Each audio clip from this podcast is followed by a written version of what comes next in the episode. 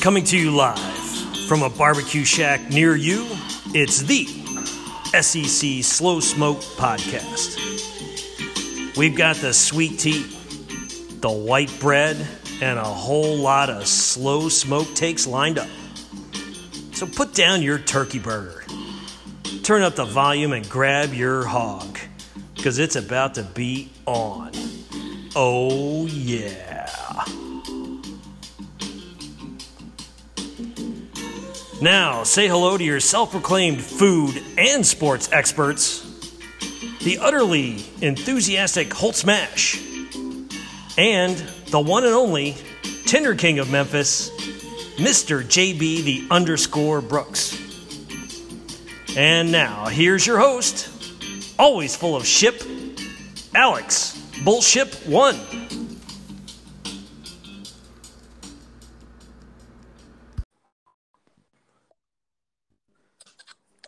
To the uh, official SEC Slow Smoke podcast. This is week 11 preview. I'm your host, Alex, joined by my lovely co host, Holt Smash. What's up? Hey Alex, how's it going? You doing okay? I'm excited to be on the official SEC Slow Smoke podcast, not to be confused with all the unofficial ones out there. It is it is tough. I have to tell people every day that no, that's not the official one. If it's the official one, I'll let you know it's official. Also joined by my other lovely co-host, Mr. JB Brooks. What's up, JB? I'm doing pretty well, Alex. I just had Chick Fil A for lunch, or actually not for lunch, for dinner. and uh, after having Chick Fil A, I do think it's better than Popeyes. Debbie, you been drinking yet? No. Not yet? All right, still early. I went to Chick fil A yesterday, but I was going to go to Popeyes, but the line is still too long here in Atlanta to go to Popeyes. It wasn't to the streets, but it was busier than Chick fil A, if that tells you anything. It probably wasn't busier, it was probably just slower. Yeah, you know their chicken wasn't ready. Is No, that- it no. knows. If you see a long line at Popeyes, not because they're busy, it's because they're slow. The question is, are you willing to stab somebody for a chicken sandwich? I don't know if it's is it too soon for that joke because like it's it's kind of I mean, I just made it. yeah. I mean, I, I'm sure you've seen videos like this one dude that got pulled out of his truck because he was cutting in line into the drive-through. Well, I haven't seen the video of that one, but I definitely All you have to do is get on Twitter and search Popeyes, and like there's like 50 videos out right now. People just doing dumb shit at Popeyes for a sandwich. Do they not know KFC has a uh, chicken sandwich too. Why don't, why don't we like spread the love around and go to KFC for their new chicken sandwich? I mean, maybe it's just it's KFC. I guess that's the answer. Alex, please don't ever say that again. I just I'm just letting you know. I saw a commercial for KFC last night or today actually tonight, and it looks like uh, it looks pretty good on TV. Wasn't wasn't that one of the bets if like Mississippi State lost the game last year that uh, you had to eat like a bucket of KFC? No, it was uh, the Tennessee South Carolina game. And who South Carolina won. Who won the bet though? It was That he. would have me. Ah, yeah. J- JB did get did he did get Waffle House, but I don't know if it was with us. I you did at one point. I know. I don't know if that was part of the bet though. If that was just for fun. It was part of the bet. Yeah. Well, there is week 11 coming up, so I guess we should talk about that a little bit. Uh, before we get into that, though, the first official, not unofficial, but the official college football playoff ranking came out. Um, I don't get so hyped up about the first week of rankings, but some people would get worked up. Holt, were you uh, were you mad that Mississippi State wasn't number four? A little bit, yeah. I mean, uh, obviously coming off a very dominant performance against Arkansas. Um, you know, I definitely thought that Mississippi State had an opportunity to be one of the top four teams in the country. Uh, but luckily, this one didn't matter, and we still have a, you know, um, few more coming up. We got a tough matchup with bye this week, so hopefully we can escape that without a loss, and then uh, maybe next week we'll be be in that top four after either Alabama or LSU knocks each other knocks the other one out. JB, are you in the minority thinking that Penn State could figure out, out a way to get into the top four? I mean, they're they're in the top four now, but I'm saying by the end of the year, beat either beat Ohio State or lose one game to Ohio State and still get in.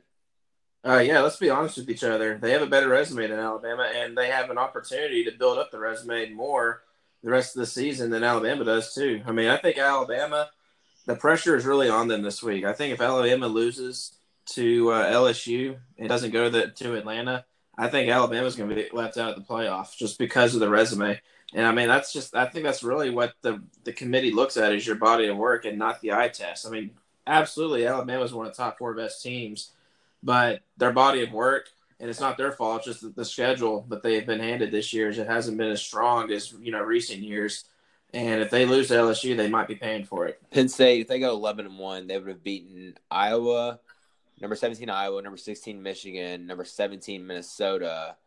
Uh, those are three top twenty-five wins, and they'd lose to Ohio State. Alabama, on the other hand, would beat Auburn, A and M, and um, who else? I mean, that's about it, right? Duke. Duke, Duke, yeah. I mean, yeah, that's what I'm saying. Like the Alabama needs this win against LSU a lot more than LSU does. Like if LSU were to lose and went out, they still have a decent shot of, of making it in through the top four. Is this all the more reason to um, root against Alabama this week? I mean, I don't know. I mean, I don't really need a lot of reasons to root against Alabama, but um, you know, I mean, I think like we're kind of in position, like kind of like JB said, where I mean, if Alabama needs to win this game, I mean, they need it more than LSU does. Yeah. Um, you know, and I think they're gonna do whatever they have to do to try to get the win on Saturday because I think they know that because if they don't finish the season undefeated, then I think it's gonna be really hard for them to uh, to get in with the schedule. You know, like like we're saying. JB, why did we go through this whole charade of whether Tua was going to play in this game or not? I feel like everybody knew he was going to play in this game. Yeah, absolutely. Tua was going to play, even if he was like just over fifty percent. He was still going to trot out there and give it a go. I mean, it, it's the big game, biggest game of the year, and it's a must-win game for Alabama too. I mean, let's just let's just be frank. If Mac Jones was starting quarterback this Saturday, I mean, they Alabama would be. I don't, I don't know if I say big underdogs, but they would definitely be the underdogs at home if Mac Jones is your starter. I don't know. You call me crazy, but I still think they could maybe beat LSU even with Mac Jones. I just feel like they would figure out a way to beat LSU. Well, with Saban, there's always a way. True. I don't know if y'all heard this too, but there's been a lot of hype this week that like Dave Aranda has been like holding like all this stuff back like all year, and he's I, run like a really basic defense, and he's got like all these like like crazy stuff that he's put into his defense that Alabama hasn't seen yet. Like, have y'all been hearing that? No. Is that possible for a defensive coordinator? I've, i can understand as no. an offensive coordinator, like you have I mean, plays, but that's just what everybody's been saying. I mean, I don't know. Like, I know Michael Divinity was dismissed from the team as well, the star linebacker for LSU, like during Alabama week. That's pretty, uh, pretty crazy. But um, yeah, I mean, I've heard it like from a few different people that um, you know, are they LSU people? Well, I mean, they're like, I think they're like LSU players and coaches and stuff. Yeah, that's not. They're like, they've basically been saying that like they've been like really basic on defense all year, and they got like Aranda's put in a lot of stuff like during the season that they haven't used during games yet. Which I mean, I believe because they haven't really had to, you know, do a lot on defense, but it's still defense know, versus offensive trick play. Yeah, the, the, main game that really challenged LSU defense was the Texas game. Other than that, I mean, and LSU Vanderbilt game and Vanderbilt maybe for about three quarters, but but, but as, as far as like as far as a game where they had to play the entire game and you know, really have to bring out the effort it was the Texas game. Other than that, I mean, LSU's, you know, been able to handle their own on defense. Well, they still scored like 40 points on Texas, though, right? Yeah, they just they outscored Texas in that game. Well, no shit, JB, they won. I know. Well, it's the obvious. Like, it, but what I'm saying, that's how they had to win. They had to outscore Texas because they weren't stopping them. Yeah, it is uh, breaking news that you do have to outscore the team yeah. to, to get the win. Holt Smash. Uh, the winning quarterback of LSU Alabama will be the Heisman. True or false? Uh, I'm going to say false, um, unless it's Joe Burrow. Um, I think that Tua could definitely like, you know, become the favorite with a big win, but um, I, I, just feel like Burrow, number one. I mean, if you if if LSU wins this game, Burrow is definitely the favorite, but I mean, I still think you got to give a lot of you know praise to Justin Field. I think he's he's going to be like right up there. Um, and you know, there's still some other players out there in the country, so I don't want to say like for sure, but I would say if LSU wins, I feel pretty confident in Joe Burrow. But if Alabama wins, I feel like people are still looking for reasons to tear down Tua. Um, I don't really know why. I guess just because he's like been so good. Um, I was about to but, say, yeah, they any if, it, if this was his first year of being really good, then they people would just not even think twice about making him a Heisman leading candidate because I mean his numbers yeah. are still unreal. I'm gonna read your. Well, numbers. that's just how how it was last year. I mean, he kind of came up and was you know the heavy favorite like all season long. I mean, he was just like, um, you know, number one by far. And then over the course of the season, everyone just tries to find reasons to tear him down and build up the other candidates. You know what I mean? And that's just usually how it goes. So, um, you know, everybody knows who he is. He's boring. Everyone's already seen him. Everyone already knows how good he is, and people want something new. Yeah. It will be a fun game in Tuscaloosa Saturday. Good weather coming Saturday, 60 degrees and no rain. So that's it's always good news. No night game though, so that's a little sad, but it will be the CBS prime time game. Um, other games. Holt, are you more excited about the App State South Carolina game or the Tennessee Kentucky game? Those are actually two pretty exciting matchups. They could really go either way. Um, I'm pretty excited for the Tennessee. Um, I just feel like, you know, Tennessee was able to get a big win over Kentucky last year. Um, kind of surprised a lot of people. And, uh, you know, I think Kentucky might be out for revenge a little bit. Um, they usually struggle with Tennessee. Um, and Tennessee's coming off a couple good wins in a row. I feel like Tennessee's defense has really come together uh, these last few weeks um, and really started to play really as a unit, more looking like what Jeremy Pruitt wants his defense to look like. Um, so that's definitely good to see. And, uh, you know, obviously Kentucky with their problems on offense, you know, with the injured quarterbacks and all that, you know, it'll be interesting to see what kind of a game plan they can put together uh, coming off the bye week. JB, are Tennessee fans even taking Kentucky seriously, given that they have just won this series a lot over the history? No, I think Tennessee fans just are just expecting to win this game. That's Absolutely. so funny. They're, they're they're expecting to go into Lexington and just beat the brains out. That's so funny. Um, no, no, I'm being sarcastic. Uh, uh, a lot of Tennessee fans are equally concerned about it. I mean, I, of course, you're gonna have a, you know some fans are like, "Oh, we always beat Kentucky," but the level-headed fans know that this is gonna be a tough matchup, and and there's a lot of fans on the other side of of the uh, coin with uh, Kentucky that are you know kind of mixed have mixed feelings on this game as well. And there's some that don't think they're they're going to be able to win just because of the way the history has gone. But I mean, I think this game is really really tough to call. Uh, I don't know if you noticed, Alex, but the line going into this, like when the first came out, was four and a half point favorite for Kentucky the line has since moved, and it's currently uh, Tennessee is a one point favorite. So the, the, the money's been coming in on the Tennessee side, and now they're actually a, a slight favorite over Kentucky on the road. Which means, in, in really, it's just it's a true toss up game. It really is a toss up game. I mean, it's, it's it's really really hard to pick this one. I think that the two biggest the two biggest players in this game that are really going to ultimately decide it is Lynn Bowden for Kentucky and then Jauan Jennings for Tennessee. Those two guys really make those teams go. I think it's going to be a, uh, and also the defenses I think are both going to play really well. Tennessee's defense has gotten better over the course of the year. I think Kentucky's defense has gotten a little better too. Kentucky's coming off a bye. I mean, it is a true toss up. I mean, I think it's going to be low scoring, and I think it's going to be which offense can make the big play that separates themselves from the other team. I mean, I think it's going to be a lot of like small yardage plays. I don't think there's really going to be a lot of explosive, you know, explosive plays in this game. Yeah, uh, this game is at six thirty Central, which brings the most important question: uh, is that how are you planning on watching this game, JB? Because this is uh, wedding Saturday for all three of us here. So I'm curious if you're gonna bounce right after the wedding because I think the wedding's at five thirty. So you have enough time after the wedding to go straight to somewhere to watch the game. I'm just wondering what you're actually going to do. Well, I mean, I, I also got people that are going to be with me too that you know may not want to bounce either. But I can watch I can watch the game on my phone, and I'm I'm perfectly content with that.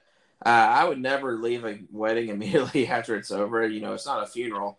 I mean, you definitely you definitely stay at a wedding, you know, for a while afterwards. I mean, it, I think usually the minimum for most is stay at least an hour for the reception, at least an hour. But you know, if, if that happens, like, I would still have a chance maybe to see some of the second half, or at least the end of the second half of the game. Have you? And this is a little personal. Have you confirmed or not confirmed that this wedding is going to be an open bar?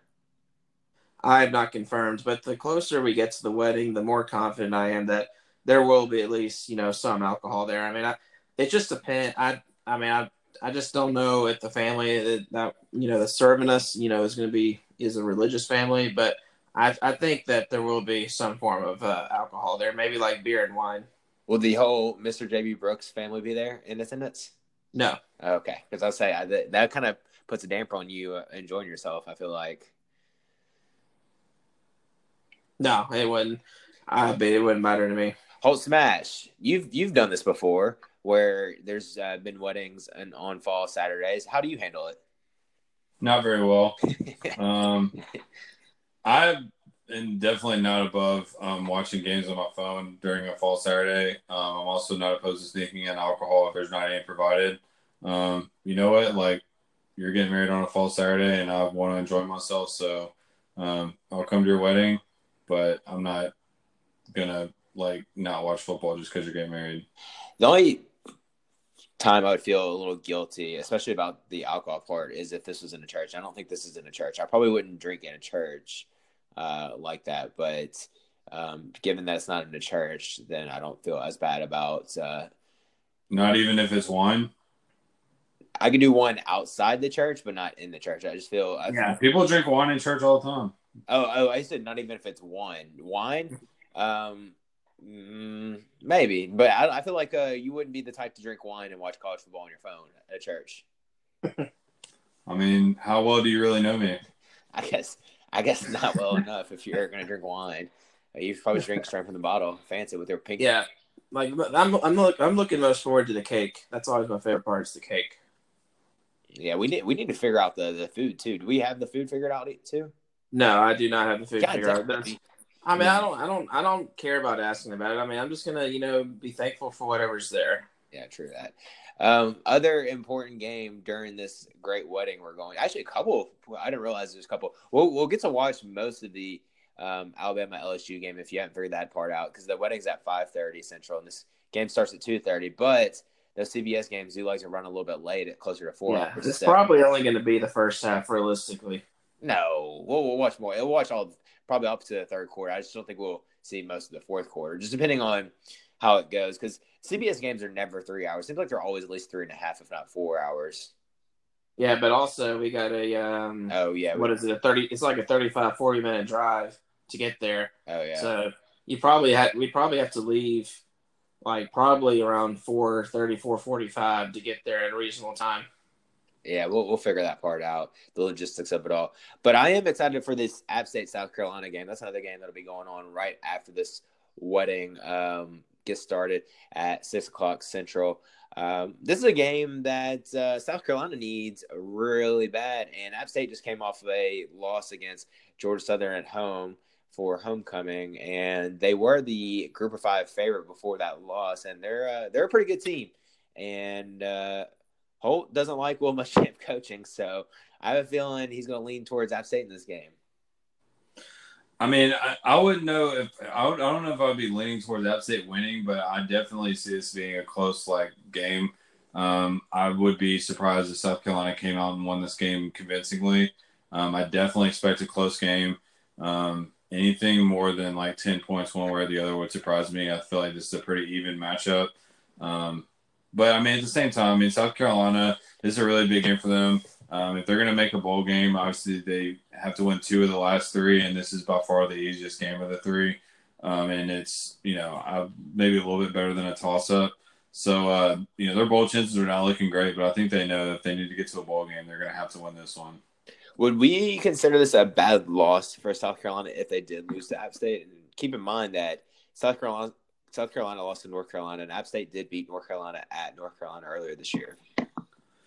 I wouldn't consider it a bad loss. No, I mean it's definitely not one you want to see. I mean, just talent. You know, it's a game you feel like they should win on talent alone. Yeah. Um, you know, obviously, like recruiting rankings aren't everything, but um, when you look at the recruiting rankings between these two teams, it's a pretty substantial difference. Um, so you would think that uh, at the very least, South Carolina would just be able to out athlete App State, even if you know they maybe don't have the best game plan or play their best game. You feel like they should still be able to to out athlete App State.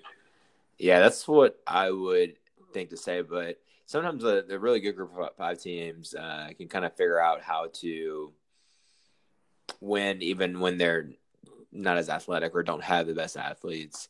Um, so it'd be interesting. Drinkwitz, uh, their App State coach, is, has a good offense running. So um, it'll be interesting to see their their offense going against South Carolina's defense or Will Muschamp's defense, I guess, because their defense has been playing, besides the Tennessee game, has been playing kind of well before that with Georgia and Florida. So um, I'd be interested to see that matchup, the South Carolina defense with all their great athletes versus App State's um, high-powered offense.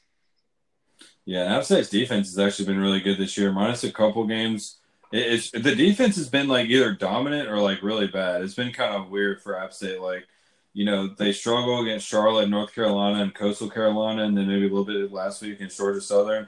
But then they gave up three to South Alabama, seven to the UL Monroe, seven to Louisiana, and seven to East Tennessee, which I mean that doesn't really count. But I mean, it's crazy how like they've pretty much been like hit or miss like every game. JB, JB, if App State won this game and won out, going, I guess they would go twelve and one with the conference championship, the Sun Belt.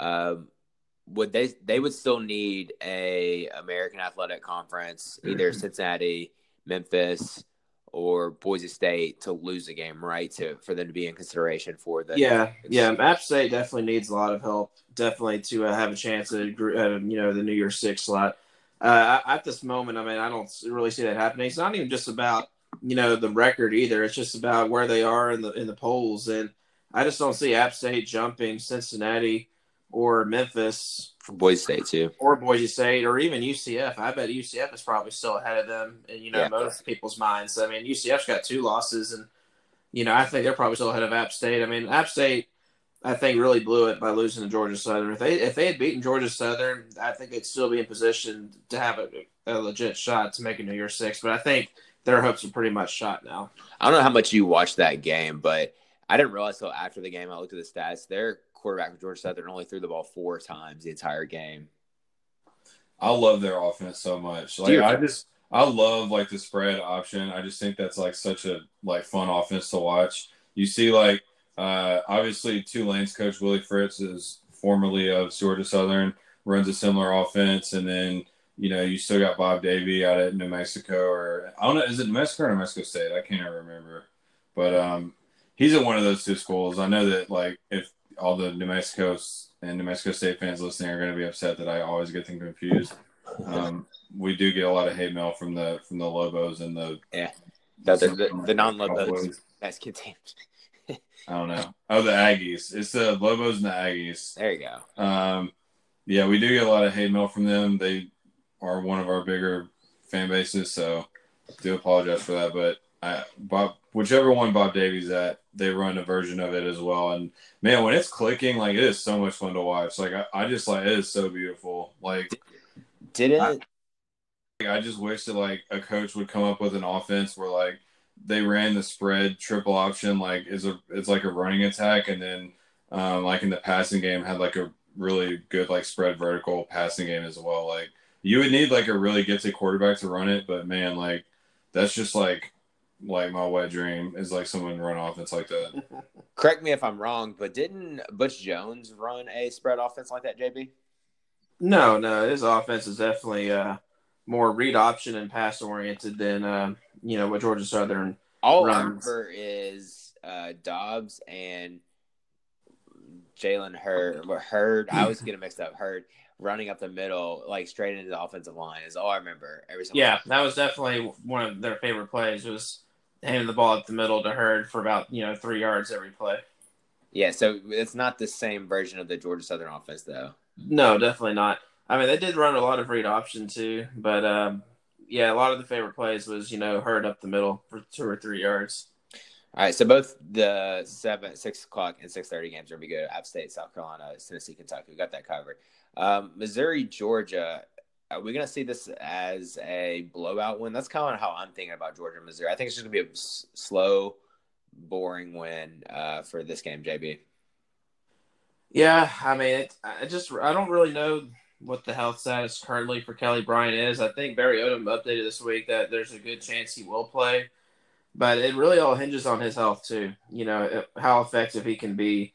I mean, what obviously we've seen how bad Missouri is without a healthy Kelly Bryant, so that's not good for them. And also, uh, Missouri has really been a downfall these last few weeks, and Georgia You know, I think they were a little bit rejuvenated now after winning that Florida game. Uh, they, you know, were able to get that big win, and Georgia is still very well in it for the uh, college football playoff. I mean, they control. They're one of the you know the few teams in the country that control their destiny, and and they know that, and they know by winning out and winning big against teams like Missouri helps their chances. So I expect Georgia to come into this game, you know, really focused and, and prepared, and I think they'll be able to, uh, you know, put this game away, you know, early in the second half and uh, run away, probably win by twenty points. Anything to add to that Holt? I mean, only that if you look at Missouri this year, they've been a completely different team on the road than they have been at home. I'm not really sure what it is. At home, they've been a pretty dominant team. I mean, they pretty much handled everybody they played, um, including West Virginia, South Carolina, and Ole Miss, in addition to two non-conference games. And then on the road, they're 0 3 with losses to Wyoming, Vanderbilt, and Kentucky. So, um, including a blowout loss to Kentucky as well. So, I mean, you know, obviously a lot of that has to do these last couple weeks with Kelly Bryant being banged up, but I just wonder how much of it is uh, Kelly Bryant, how much of it is like just they just can't play on the road. I mean, you put those two things together um, going into this week and facing a Georgia team, you know, that's really loaded and has a lot to play for. And uh, they've kind of rejuvenated their season with the win last week. Um, you know, still in the playoff discussion, as JB mentioned. So um, definitely going to be a really tough matchup for Missouri this week. I'm really interested to see how they bounce back. Do they come out and do they put up a fight, or do we get kind of a lackadaisical uh, Missouri team kind of just running out the stretch of the season. Jamie talked about the SEC coaches on the hot seat earlier this year. I think you mentioned mm, earlier this week as one of them. Uh, but I really don't see a scenario where he gets fired unless I guess maybe if he loses out. But even then, I just don't see it because they really like him. I mean, the fans might not love him, but like he's still like a Missouri guy, so I feel like he has a little bit of longer leash than others. But I mean, if you look at just, it, they're supposed to lose to Georgia, Florida, they could lose Tennessee and they should beat Arkansas. So they're looking at what um, seven wins, maybe seven and five, which is definitely. Yeah, I mean they're they're going to get six or seven wins, but as you know, like they're not eligible to uh, go to a bowl this offseason. They have a one year ban, so they're right. not even going to be able to play in any kind of postseason. I know that Missouri is still going through the appeal process, so maybe there's still an outside shot that they could go to a bowl. But as of now, uh, they're not playing anywhere after this season. Right. I'm not like uh, I'm not like a fan of like advocating for coaches to be fired or anything like that. Um, it's just like I don't understand why he sort of gets like a pass. Um, I mean, he's had two pretty solid teams in a row and has really underachieved with both of them. I know they've had some different circumstances this year with the bowl ban and then uh, Kelly Bryant getting banged up as well. But you know, it just seems like they've they've had some opportunities to be good and take advantage of the East being down and just haven't really uh, you know, to get the, you know, they just kind of spin their wheels a little bit and haven't been able to take that step forward. You know, we've only seen flashes of it, like the, you know, the Florida game last year, um, you know, where they, it really finally comes together for them. And, um, you know, you just start to wonder, like, what, what is this tenure looking like? Where is it going? What's the direction of this program? Because to me, so far, I mean, back to back underachieving years, and you've gotten worse. You know, you just at some point you just have to say like what what is he bringing to the table? Like why is he um, you know continuing to be an SEC coach when he's not? They should be a no right now if you look at their schedule. They they lost to Wyoming to start the year off, and they lost back to back weeks to Vanderbilt and Kentucky, both on the road. But still, those are winnable games that they should have won. So um, yeah, I don't I don't know either. Uh, I don't understand. Like they're just they're just average or mediocre is what the way I see them, and it's not necessarily a fireable offense, yeah, but it's just it's kind of like what you're saying, Holt like where are you going? I mean, who knows what Missouri's going to look like in a couple years if they're going to compete in the SECs? I mean, I just don't see it, so I don't know what you want there in Missouri. Um, but they could they could win uh, against Georgia, I guess. Um, it's happened before, I feel like, so maybe it can happen this week, but I doubt it. I just don't see it. Um, other games. New Mexico State and Ole Miss. Um, Pass. Yeah, not a game we really want to talk about. Did y'all know New Mexico State is 0 and 8, and they might yes. be literally the worst team in college football right now? I mean, they've pretty much been like the worst program in college football for a quite a long time now. So I mean, it's, it's not really any different this year. I mean, I mean, poor Aggies, like they just can't ever catch a break. I mean, I, I doubt there's much football talent in New Mexico. um, to begin with. I guess you can maybe get California kids or Texas, maybe. I don't know. But it's just, um, it should be an easy win in Oxford this week. That's all I'm saying. Um, and please redirect. Yeah, I doubt, that, I doubt there's a lot of uh, players in the state of New Mexico, but maybe they could steal players from California or uh, Texas. Texas. Yeah, mm-hmm. but it's just it's probably not not looking too great for New Mexico. Um, but please remember to send all of your SEC slow smoked hate mail to at Holt Smash if you're a New Mexico fan. Uh, we understand he just he's not a fan of y'all, and just let him know how you feel. Move on to the other two SEC games. Um, I like to talk about this one, Western Kentucky at Arkansas, only because I'm I'm here for the downward spiral of Arkansas. Um, we've gone come this far, and I just want to. We're see, all here. I want to see it cook, like hit rock bottom, and where I don't know. Will, will, we be there, JB, at rock bottom if they lose to Western Kentucky at home? Yes, uh, it's not just because you know they're losing to Western Kentucky at home. It's also it's the quarterback, you know, that pretty much you know got ran off in the program, or I wouldn't say ran off, but you know he left the program, you know, willingly. Me uh, saying sarcastically and uh, he's now the starting quarterback for Tyson Helton at Western Kentucky, and uh, they're having a quietly decent season at five and four. Uh, they're last year, you know, Western Kentucky didn't go to a bowl. This year, they're fighting for a bowl bid and be a really great first season. You know, Ty is going to come into this game really motivated. You know, it's his homecoming to Fayetteville, and it's funny. Like there's some Arkansas fans that commented on our uh, post like that they want Ty Storey to do well, and they actually some of them don't care if Western Kentucky wins. Like that's how much apathy is in Fayetteville right now. And I mean, Chad Morris has definitely killed the part that cares for a lot of Arkansas fans. Yeah, we've talked about it uh, before, but I feel like it's like the national consensus now that Morris is going to get fired at the end of this year. Um, I mean, he should. I mean, I can just tell you, he's not the guy. I mean, I think pretty much all Arkansas fans will say the same thing too. I try to be nice in the off season, you know, and say that you got to give Chad Morris some time. But even deep down, like I never believed in Chad Morris. I'm just trying to say it to try not to uh, get Arkansas fans, you know, too upset. Maybe that's kind of my fault. I probably should have just been brutally honest, you know, even when we were doing our preview. But I've just never have been a believer in Chad Morris, and when they hired him, he just doesn't exhibit the confidence I think that's needed to be a successful coach in the SEC. I don't know. That's that's hindsight. I mean, that's that's easy to say now. I mean, I feel like you. you I didn't believe in him when they first hired him.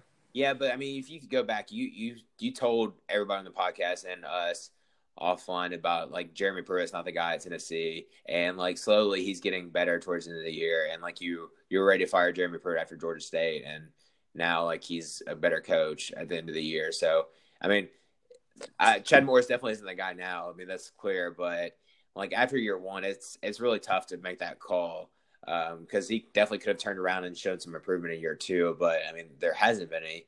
But it, it, it was understandable in year one why they're so bad, just because the different style of offenses and yeah, players. I mean, yeah, you look at Chad Morris, like the, the the high point of his tenure at Arkansas was their win against Colorado State this year, from both years combined. I mean, that's that's not really how Arkansas fans want to have the program proceed as having a their biggest victory being over Colorado State.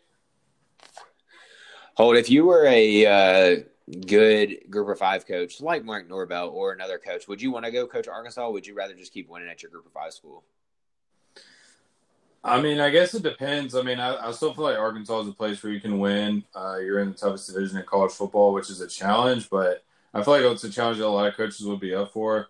Um, I just, you know, I, I think being able to coach against the best coaches in the country, against the best teams in the country, um, you know, a lot of coaches with their egos, I, I, just like would really embrace a challenge like that. And, um, you know, I mean, I could definitely see Arkansas attracting some really good coaches. Maybe not, you know, some of the best coaches in like the group of five already, but, um, or I'm sorry, in the uh, power five. But uh, I feel like a group of five coach would definitely, you know, want an opportunity like that. Um, you know, but some of them are smart and they wait for, um, you know, like a big job to open up that they're able to take. You know, you look at like Kirby Smart. Um, I know he was a coordinator, not a head coach, but you know he had some opportunities uh, a few years earlier um, that he could have gotten out of Alabama sooner. and uh, been a head coach at maybe a smaller school and probably mm-hmm. wouldn't have had the same advantages. And he waited for uh, Georgia to come open and was able to, uh, you know, get a really good job and um, where it's a lot easier to win. So, I mean, it, you can kind of play both sides of it, but I think when you're a coach, especially in a group of five situation where, you know, maybe you don't have like that big contract yet uh, with the big buyout and all that stuff, you know, you just want that opportunity because you never know um, when you're going to have a bad season and teams are going to lose favor and um, if you're ever going to be able to get a, a, job like that in the future. You know what I mean? Because you're always just one season away from everyone just taking your garbage again. It's like uh, it's like Mel Tucker leaving Georgia for Colorado. I mean, he's not doing great there now. he could have been just doing just fine at Georgia and had a lot better job security and probably put himself into a better either group of five job or even better power five job. But he wanted to yeah. Well, I mean, that's the thing. Is it's all it's kind of like the stocks. You know what I mean? Like you never know which direction your stock's going to go. You never know if it's going to go up or go down. You kind of just want to, uh, you know, cash out while uh, while you're up.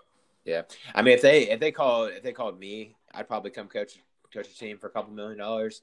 But um, that's just you know looking at your options versus uh, your options coaching at, at Arkansas and losing the SEC West versus your uh, your day job. And I think it'd be, it'd be, it'd be hard. To, everyone wants to be the man in charge too. That's the other thing. Yeah. Like when you're a coordinator, like at some point you just get tired of being told what to do. You just kind of want to be running your own show. That's that's when I when you say that I think of Lane Kiffin like immediately because I feel like that's exactly what he got tired of in uh, Tuscaloosa with Saban, and he just got tired of Saban telling him what to do all the time, and he wanted to like be in charge. And it just, I mean, because FAU like now it seems like a decent job, but like it definitely wasn't a good job before he got there, and it just kind of made your made you wonder because like he could have gone to LSU and been the offensive coordinator, got paid a shit ton to be their offensive coordinator, but he um, he held he just said no and went to FAU to be the head coach. It didn't make sense, but he just sounds like you want to be the man in charge. Yeah, and I mean, there's definitely, you know, you can definitely understand it. I mean, you know, I mean, at some point you just get tired of people telling you what to do. I mean, I know that's how I am. Like, yeah, it's a little different for our jobs too. I mean, it's like like at at Alabama, Lane Kiffin had like probably just say been telling him what to do. And like our jobs, we got like five or six managers telling us what to do. Right. That's a little. It's like that movie Office Space. Yeah. Like you yeah. mess up, you got like eight different people coming to tell you about it. Yeah. You make one mistake, you got like four people coming right back saying the exact same thing. Like you know you uh forgot to send those TPS reports out, right? It's like man, I'd like not to get too off topic, but some lady got on to me the other day, and I was just like, uh, I wanted so bad to point at my trash can and just be like, "Yeah, that's my comment box. Feel free to drop drop a note in there." You know what, lady? I got another gig and it's going really well. Have you ever heard of a little thing called SEC Slow Smokes? what? That's you? oh shit! my bad, my bad. you have a nice day. Vanderbilt at Florida, JB. Uh, historically, this game, I feel like uh, Vanderbilt's actually given Florida a tough game more than you would think. They have in the past. I mean, Vanderbilt's had a few games, you know, slip away against Florida. Of course, you remember the uh, game last year; uh, they had a big lead over Florida, and then Florida, you know, ends up, uh, you know, coming back and winning. And of course, remember this is the game when Derek Mason and Derek and Dan Mullen were jawing at each other before halftime. Derek Mason, you know, was getting in his face, and then Dan Mullen was hiding behind his assistant, and then you know, and yelling back at, at Derek Mason. You know, Dan, Dan Mullen did not want any part of Derek Mason. I can tell you that. This was when we were at Auburn game for Tennessee, right? That is correct. Yeah, we didn't really get to watch much of that game, but you know, we got to see highlights of it. And we were definitely, you know, following it. You know, occasionally checking our phones and seeing what the scores were. But this game this year, I mean, I I, I can't really give much of a chance to uh, Vanderbilt. I think Florida, you know, is going to come into this one, you know, treat it like you know, you know, as business. I mean, it's a conference opponent. You know, they're playing at home, and Florida can still have a really good season. I mean, I think they're probably still out of the college playoff hunts, and obviously out of the SEC championship hunt, unless Georgia, you know, just stumbles and loses two games the rest of the way. But I mean, they, Florida can still have a good season and go to a uh, another major bowl and uh, you know build on their record from last year when they finished you know with nine wins. They could finish with ten wins in the regular season this year. So I mean, there's still you know a lot at stake for Dan Mullen to keep building this program you know forward. Holt Smash, you still got a soft spot for Ke'Shawn Vaughn? Yeah, I definitely do. And th- this is kind of an intriguing matchup to me, just because you know Florida, you know, had a lot of expectations. Um, a couple weeks ago, you know, they were undefeated. They had a big win over Auburn. Uh, you know, then they lose on the road at LSU, really tough, hard fought game. They lose last week to Georgia, really tough, hard fought game. And, you know, I guess the East is technically still open and not decided, but I think everybody knows it's pretty much Georgia's to lose. And they're, I think everybody knows they're not probably going to lose it. Um, so I just wonder how Florida's bouncing back. Um, what are they, what do they look like? Um, do they take this opportunity to come out and say, hey, like, you know, let's finish the season 10 and 2 and get into a New Year's Six Bowl game? Or are they kind of down in the dumps feeling sorry for themselves they didn't get the win last week? And um, does the offense maybe lose a little bit of their uh, stinger after kind of being shut down last week by Georgia? Um, you know, I mean, I, just just some things that you know. Plus, it's an 11 a.m. kick. Um, you know, Vanderbilt's defense has really improved over the course of the season, and um, you know, it's just. I'm not saying that I think this is like you know an upset spot because I just think that Vanderbilt's just really just not a good team. Um, but I, I, wouldn't be surprised at all if Vanderbilt was able to cover the 26 point spread. I mean, that's just that's a really big spread for a conference game. Florida coming off a really emotional game. You know, like on one hand, I can see them just coming out and like dominating this game, and on the other hand, I can see them kind of sleepwalking a little bit. So, um, you know, I hate to hedge my bet there, but I, I I would definitely lean towards uh, Vanderbilt covering in this one. All right, I got you there.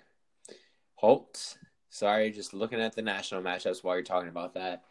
Um, before we get in, that's all the SEC games, by the way, if you couldn't tell. A uh, few big national games uh, coming this week. The most important, or I guess the biggest one, is the Penn State Minnesota game. Um, I'm guessing this is one where we think uh, Minnesota and PJ Fleck will come back to reality. Is that what we're going to say on this one? Yeah, I mean, I would think so. You know, Minnesota, I feel great.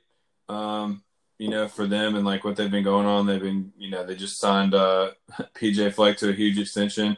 Uh, I wonder if that's kind of like a little bit of a, um, you know, interesting timing by his agent to go ahead and sign that now, like while they're eight zero oh before like the regular schedule kicks up. Yeah, um, I mean, I think you know, I don't know if like he was the one floating PJ Fleck's name around for like the Florida State job and like some other stuff, but it's just really interesting that they would sign that extension like right now, like right when their schedule's getting tough.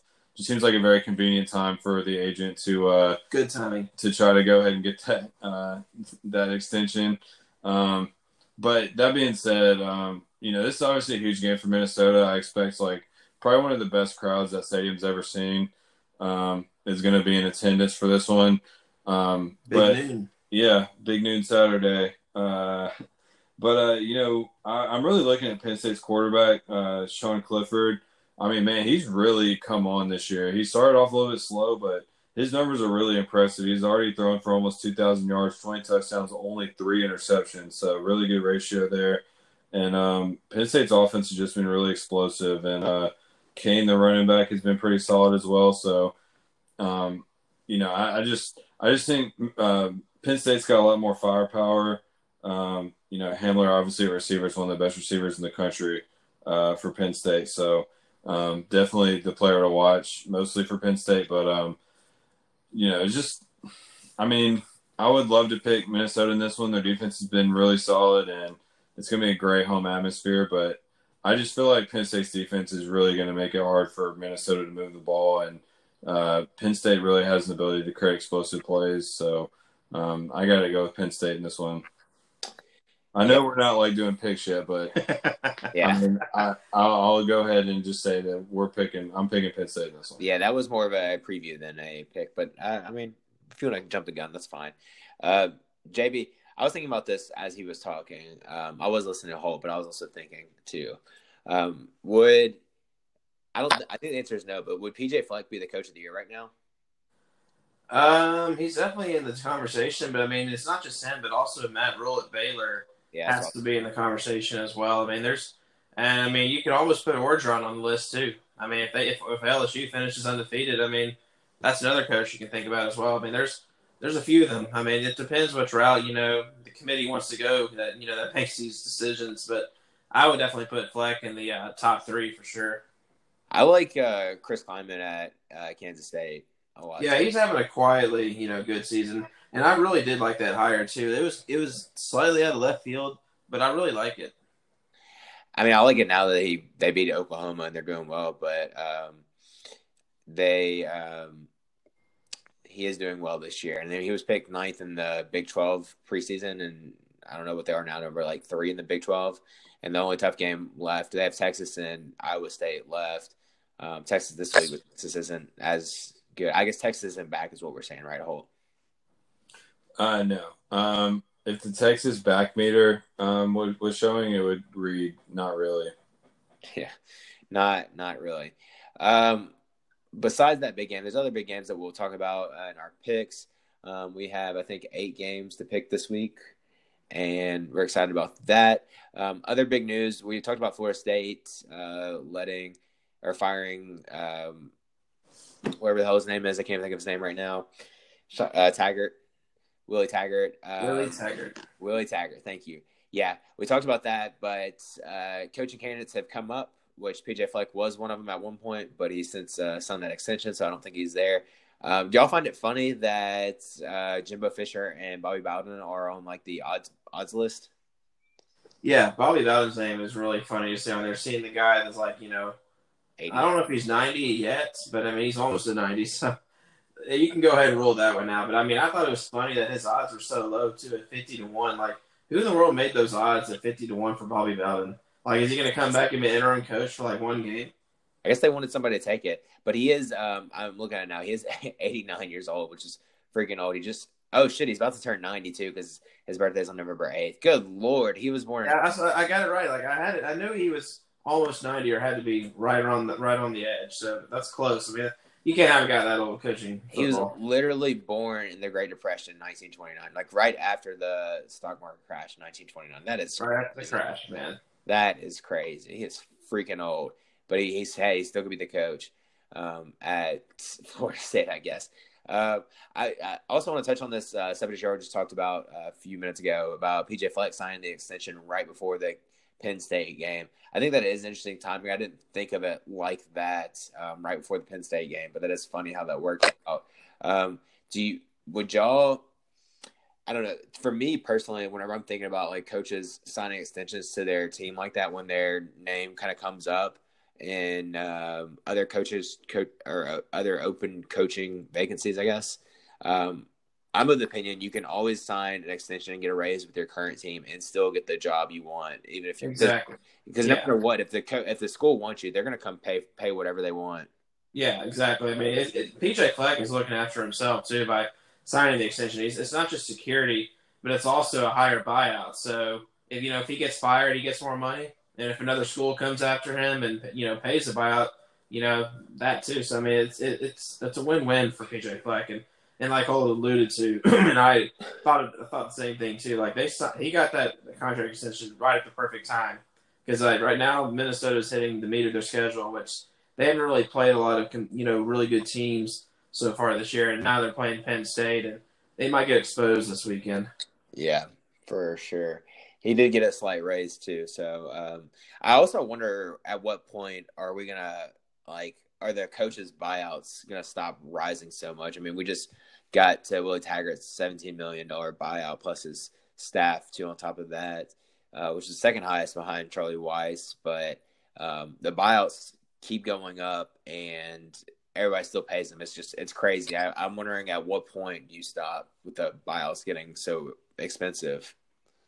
But I guess um, I guess when you have boosters that don't care about don't care like super rich boosters that don't care about spending you know twenty million dollars on a buyout, then it's it's not a big deal. But it's just it's just interesting to think about for me.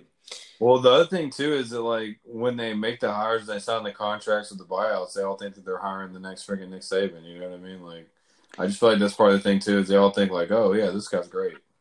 Yeah, it's like there's no uh, way. There's no way we're gonna have to pay this Yeah. buyout. He's gonna be great. Exactly. Like we don't have to worry about this buyout. Go ahead, sign it. It's like when uh, Charlie Strong signed with Texas. I mean, he looks like a great coach from Louisville at the time, and he ends up not being a great coach at Texas. Kind of like Tom Herman now. He's not like Tom Herman. I think is better than Charlie Strong, but he's not the Tom Herman they signed when they when they first got him. I mean, they thought Tom Herman was about to win Big Twelve title after Big Twelve title, and compete with Oklahoma. And they they're not they're not there yet. With uh, I mean they beat Oklahoma, I guess, but they're not finishing in the top ten every single year yet. I mean I guess it's only his third or fourth year there, but Third still, year. He's Yeah. gonna have to show something next year for sure. I mean, he's, he's gonna have a lot of guys back next season too, but he's definitely got to show some progress. yeah, it is tough being a college football coach. But again, if Arkansas wanted to hire any one of us, um, I'd be I'd be on board with. it. In fact, I'll be your offensive or defensive coordinator, even your special teams coach if they hire one of y'all. So you matter. can you can hire me just coach tight ends because there's still gonna be a buyout once I get fired. give me give me my forty five thousand dollar buyout right now. Yeah. I'll I'll, co- I'll coach him for one game and y'all see I'm you know I'm a fraud. And then I'll get my buyout.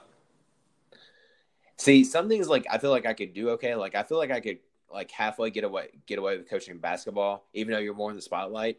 But um, football, like I don't know. Um, some I feel like some positions you could get away with, like special teams or maybe even tight ends, because I feel like that's kind of something that a lot of people can do on their own. But um, I don't know. I, I think it'd be fun just calling the plays as offensive coordinator, but like I, I don't know how quickly you would get exposed as being like a, a assistant coach somewhere. Like I know that sounds st- a stupid question, but I'm just curious, like how quickly it would go downhill for you. Yep, I don't know. I guess I'm the uh, only one who thought about that one or that it was interesting. Anyway, I guess it's time for our world famous picks. Sorry, it's just it's hard for me to pretend to be interested in things and I'm not. Like I feel like I could be like a good co-host and like act like super excited about all that, but I just I didn't really have anything to say. I was really hoping JB was about to say something, but then he didn't, so I was like, like all right, cool. Was No, I think I think JB was like he was like, all right, I hope Holt doesn't say anything because I really want Alex to feel this one. So you just need to let it let me feel it. All right, we have eight games to pick this week, and um, Holt Smash. I think it might be your turn to remind everybody why we're picking these motherfucking games. Yeah. So we have a season long bet. I'm sorry, what? You you do have to sound a little bit excited for this one. Yeah, well, I am excited. Um, so this is um, a season long pick contest between JB and I. Um, the loser has to wear the uh, logo wear and apparel of the other team's, uh, the other person's favorite team, and take a picture, make it their Facebook and Twitter profile picture for one month. Um, so definitely.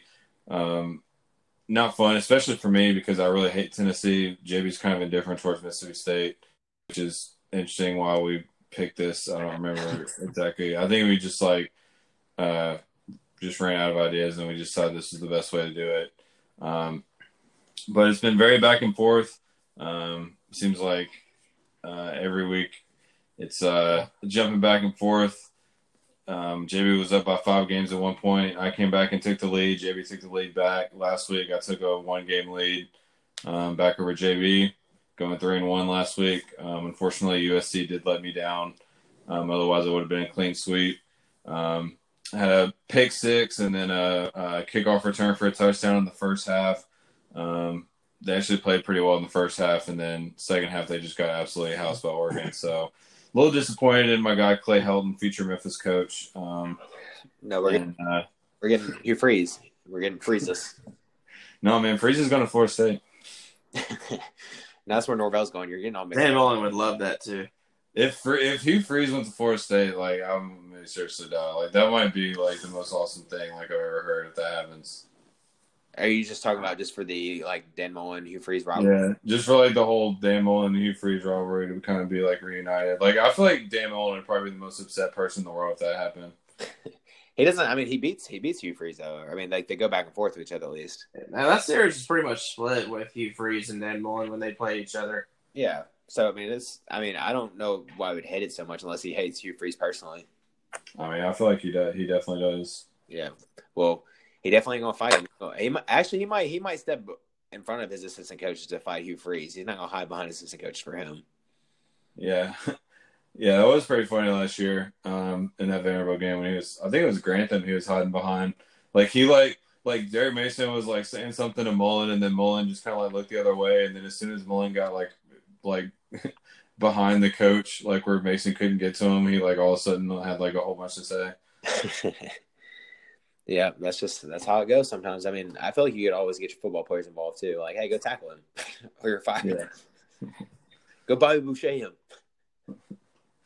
Yeah, that's definitely the the uh, X's and O's nerd versus the uh, former player.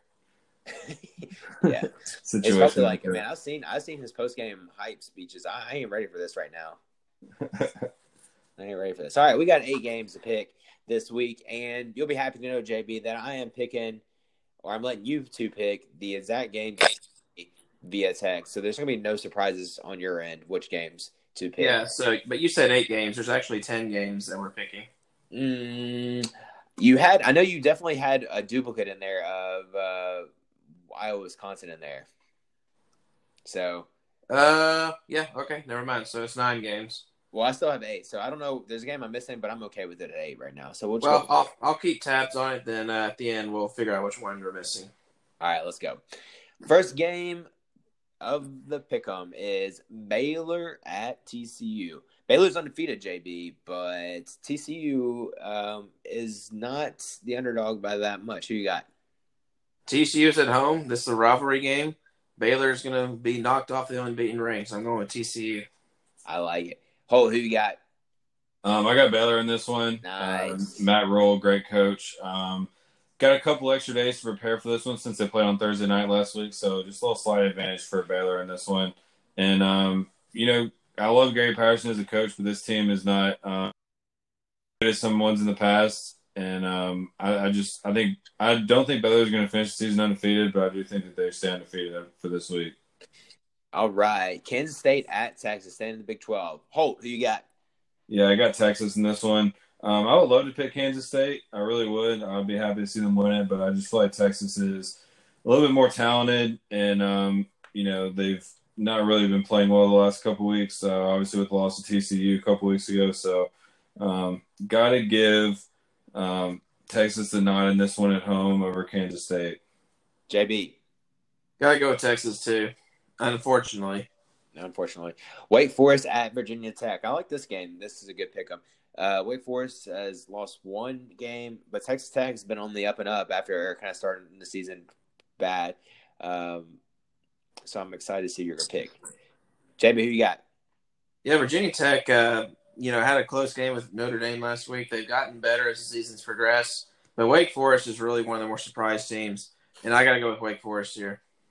Holt Smash. Do we think uh, Dave is a good coach? I think so, and I think uh, he got Fulmer fired. Did he?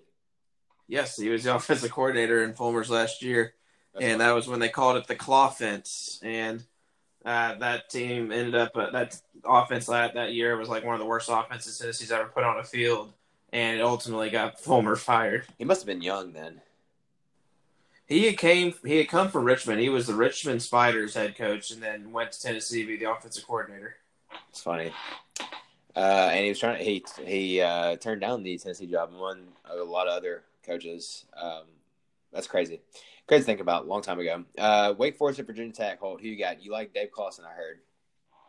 Uh, not so much the coach. Um, JB kind of pulled a fake on me right there for a second. I thought he was about to pick Virginia Tech. I got kind of excited, but um, I am going to go with Wake Forest in this one. Not a lot of love nationally for Jamie Newman, but dude's having like a great year. Uh, the junior from Graham, North Carolina, having a really good year. Um, 20 touchdown passes, five interceptions, having a really good year. And uh, Wake Forest is averaging 510 yards of total offensive game. Virginia Tech only averaging 375. So, um, really big advantage for the Wake Forest offense, even though they're on the road. Um, you know, everybody talks about how great it is when Virginia Tech comes out to Enter Sandman, but they haven't really been that great of a home team uh, the last 10 or 15 years, believe it or not. So, um, I'm gonna go with Virginia Tech in this one. I think Virginia Tech. I'm gonna go with Wake Forest in this one. I think Virginia Tech's home field advantage is a little bit overrated, and you don't have to laugh every time I mess up. Like, I mean, it's just, I feel like I feel like both y'all kill me every time I mess up. It's just like, bro, it's not that funny. No, why is like why is me like stumbling over my words like so hilarious to you guys? Man, like, it's okay. It's okay, man. People mess up. You don't have to get like all butthurt because we laugh at you. well, if it's not that big of a deal, then why are you laughing about it? Because I mean, it's funny. It's funny. Like you just Dude, you Your fucking face is time. funny. You contradicted. You're like, man, I I was, thought he's gonna pick Virginia Tech for a second. You were talking about Wake Forest, and then I'm gonna have to go with Virginia Tech in this game. I just thought that's funny. Dude, there's nothing funny about picks, all right? This is serious shit. Serious shit. You're really gonna have to wear a Tennessee shirt and jacket this year and a hat and everything, man. That is serious. Um, speaking of Tennessee, Holt, we got Tennessee and Kentucky next. you gonna pick Tennessee for this game? Dude, I have to pick Tennessee in this one. I don't want to, but I have to. Um, Because of the history? It's just no, not really. Actually, I just I feel like Tennessee's defense has really improved over the course of the season, and I just I don't know. Like I just feel like they're trending in the right direction. Uh, the offensive line's come together a little bit. Um, I still have some questions about Tennessee's offense. Um, I think it's going to be a really low scoring game, but I just I have a gut feeling Tennessee's going to win this game. Ooh, JB, you, you thinking the same? Yeah, I am feeling the same. It's not really at all just history. I mean, I know I know Tennessee has the history of beating Kentucky, but also, I mean, I think Tennessee's defense is slightly better than Kentucky's at this point. and also I think on offense that the, the difference is that you got Lynn, you got Lynn Bowden playing at quarterback, a wide receiver. So you obviously you know you got it's more predictable. You know what they're going to do, and I think Pruitt's going to be able to scheme around it. and You know, be prepared. You know what's coming at him. But on the flip side with Tennessee, like Tennessee's going to, you know, run the ball or throw the ball down the field. And I think, you know, with Tennessee's offensive line, they're going to be able to control the tempo a little bit and be able to get enough runs that they'll be able to take enough shots downfield. And I think Tennessee might get one or two big plays on the field that will ultimately make a difference. And I think Tennessee wins in a close one. No differences. Uh, App State. Yes. Yes, we have one difference so far. Well, no differences besides the one at the beginning where Baylor and TCU. Thank you, JB. Holt, if you want to laugh at me messing up, you can. That's the perfect time. But you don't have to. you don't have to if you don't want to. Holt. App State at South Carolina. JB, who you got? Gotta go with the Cocks. I mean, that it's, it's a tough one. I really, really wanted to pick App State, but uh, I gotta go with South Carolina. They just they're more talented. They're at home, and this is a must-win game for the Gamecocks. I mean, I mean, I, I don't think they're going to the bowl now, right now, but if they lose this one, they're definitely not going to the bowl. I mean, that's just, you know, just by a matter of fact. Like if they lose, they're not going. Holt smash. Yep, I do agree with all of my points that JB regurgitated from what I said earlier when we were talking about this game. There you go. So I am going with South Carolina also. Like y'all feed off each other. It's nice. It's beautiful. Penn State at Minnesota, the original game day game, maybe, but not really if that was LSU, Alabama. Penn State at Minnesota. I think I know you're going to pick Holt, but go ahead. Yeah, I believe I already said it earlier in the podcast, but I am going with Penn State in this one. Um, they're going to get a big road win, big noon Saturday. Sean Clifford um, is going to have a big game, and um, I just trust Penn State's offense a little bit more than Minnesota's. I think both defenses have been really good this year, but I think um, Penn State's going to be able to create more explosive plays in this game, and that's why they're going to win. JB, Yeah, you know what? I think I'm actually going to go with uh, Min. I mean Penn State. Trying to throw a little fake on you there. Ooh. JB, JB's got the jokes today. I'll give him a second to catch up with this. With the laugh. I'm good. All right, cool. Uh, the SEC slow smoke game of the week: LSU at Alabama. JB, who you got? I've got. You know what? Let's go with LSU. Yeah, say fuck it sometimes. I'm going. I'm going to go with LSU. I just think this is they finally are going to put it together, and I think I just think they're a, a slightly more complete team than Alabama, and I just they got the special swag to this team this year that they haven't had in a long time, and they're playing with so much confidence. I mean, I think LSU is up to challenge, and I think they're going to go into Tuscaloosa and get a monumental victory. Monumental. Holt, do you agree? Hell no, I'm going with Alabama in this one. I don't pick against Alabama ever. Yeah, that's what I was all, like. I'm but- like, Alabama loses. Why would you pick against them? Well, the other thing too is that nobody's been watching Alabama play this year. I mean, like none of their games have been exciting at all. They pretty much just killed everybody they played. It's just been uh, really boring. Maybe like the first quarter of the Ole Miss game, like that's about it. Um, that's like really the only time they've been in any kind of danger of losing a game. Um, they just I, I just really enjoyed the receiver play. I mean, LSU's got some great receivers, but Alabama is still like a step above. Um, even if Tua doesn't play, those receivers are still good enough to make things happen on their own. And um, I still, you know, I mean, look, Nick Saban versus Ed Orgeron. I mean, that's just, I mean, I'm sorry, but that's just not even the contest. Like Nick Saban is one of the greatest, probably the greatest college football coach of all time. Ed Orgeron is a core character. So I'm going with Alabama in this one. But he's got the he's got the great assistants Holt. He's got the, great assistants that are doing the coaching for him. Yeah, well, I mean, when there's a big situation on like when to go for it on a fourth down or when to call a timeout or something like that, I just don't trust that trying to make the right decision. Do you think he tries to call Saban up during that time? Like, hey, Saban, what should I do? What should I do? Also, wouldn't put it past him to get like super conservative in this game and try to run the ball like 40 times. Nothing makes me more mad when coaches get super conservative with like not even that big of a lead. Like if it's 14, they get a 14 point lead and it's like the third quarter. It just makes me. And mad. Alabama just has a middle edge in this series as well. Um, LSU's taking some really good teams at Tuscaloosa, some really good offenses, and really struggled. Um, you know, I think about that. Um, the year with Zach Mettenberger and uh, Odell Beckham and Jarvis Landry when they went up there and got beat pretty bad, and then you know I think about that Leonard Fournette team when he was having a great year and was the Heisman Trophy uh, front runner all season and went up there and rushed for like 30 yards. And Alabama won that game easily. So, you know, you just start thinking about like, you know, this isn't the first time that we've seen this situation. I know it is a different LSU team this year. I do agree with that. But at the end of the day, um, LSU hasn't seen a defense as good as Alabama's. And, um, you know, not that Alabama's a great defense this year, but um, I just I just trust um, I trust what they're doing. I mean, I take that back. Auburn's defense is better than Alabama's, but I think Auburn showed that you can slow down LSU's offense a little bit. So, and obviously this game's on the road as well. So, going with Alabama. All right. Thanks for the quick answer, Holt. Um, yeah, before uh, before this little eight game win streak Alabama's got on LSU, LSU kind of uh, I wouldn't say owned the series, but they had an upper hand, and they have definitely lost that uh, as an upper hand since like 2003. I'm looking at the, the series right now. 2003 to 2011, uh, LSU only lost Alabama twice, and they won looks like seven times. So it went seven and two over um, over that. And JB has one more game. He's let me know that he wants to pick. We have two more actually. Um, two more. Oh, two more. Let's see if I can pull up both of them. Yeah, more, more, more. Uh, yeah, I mean, I think both of these games are legit to pick. When you say, Alex? We'll start with Iowa, Wisconsin. I thought we went over this, but I think I skipped it. Uh, I have it on my sheet at least. Uh, so yeah. go ahead, JB. Much to Holt's dismay, I got to go with Wisconsin to this one. Holt smash. Yeah, I'm gonna go with Iowa in this one. Uh, I think they're gonna get the big win on the road. Um, Wisconsin season is pretty much shot now. They lost to Illinois. They got blown out by Ohio State. Um, I think Iowa is in a position to pull a big upset on the road here in a big robbery game.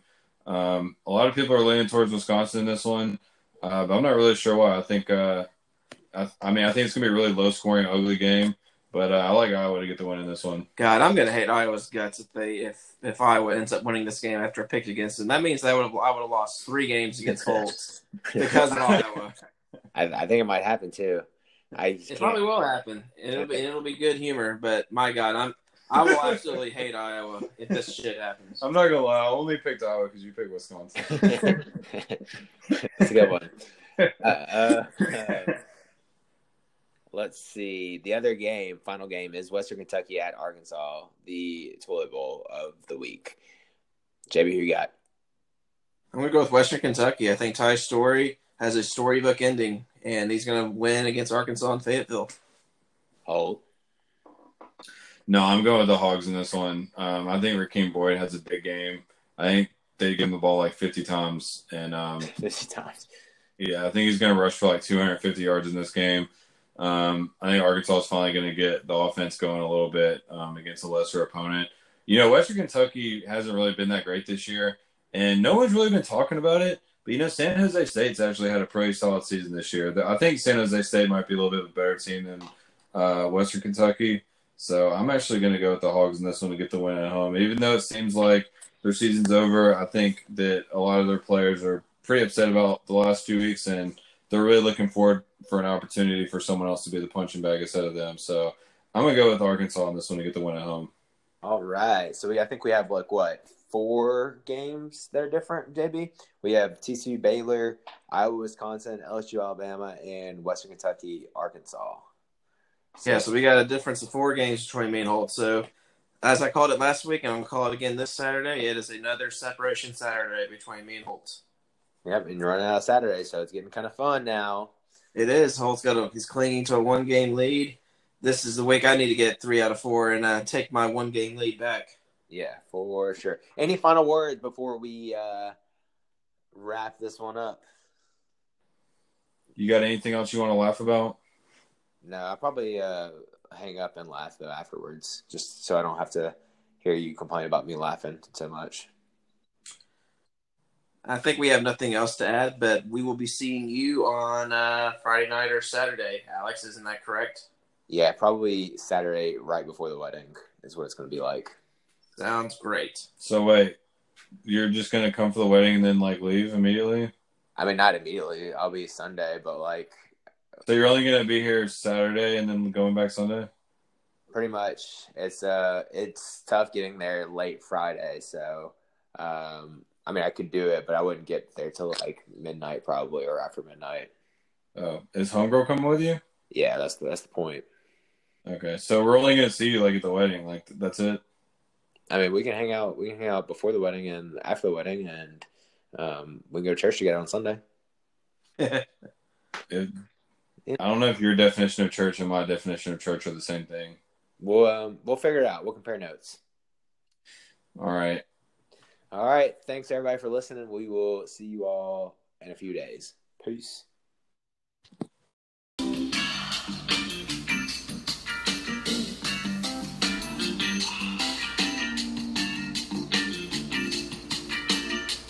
Thanks for tuning in to another outstanding episode of the SEC Slow Smoke Podcast. Be sure to rate us and subscribe on iTunes or your podcast app of choice. Follow us on Twitter and Instagram at SEC Slow Smoked. Spread the good word on this podcast like the chili and cheese on your fries. If you like this podcast, tell a friend because there's plenty to go around. Oh, yeah.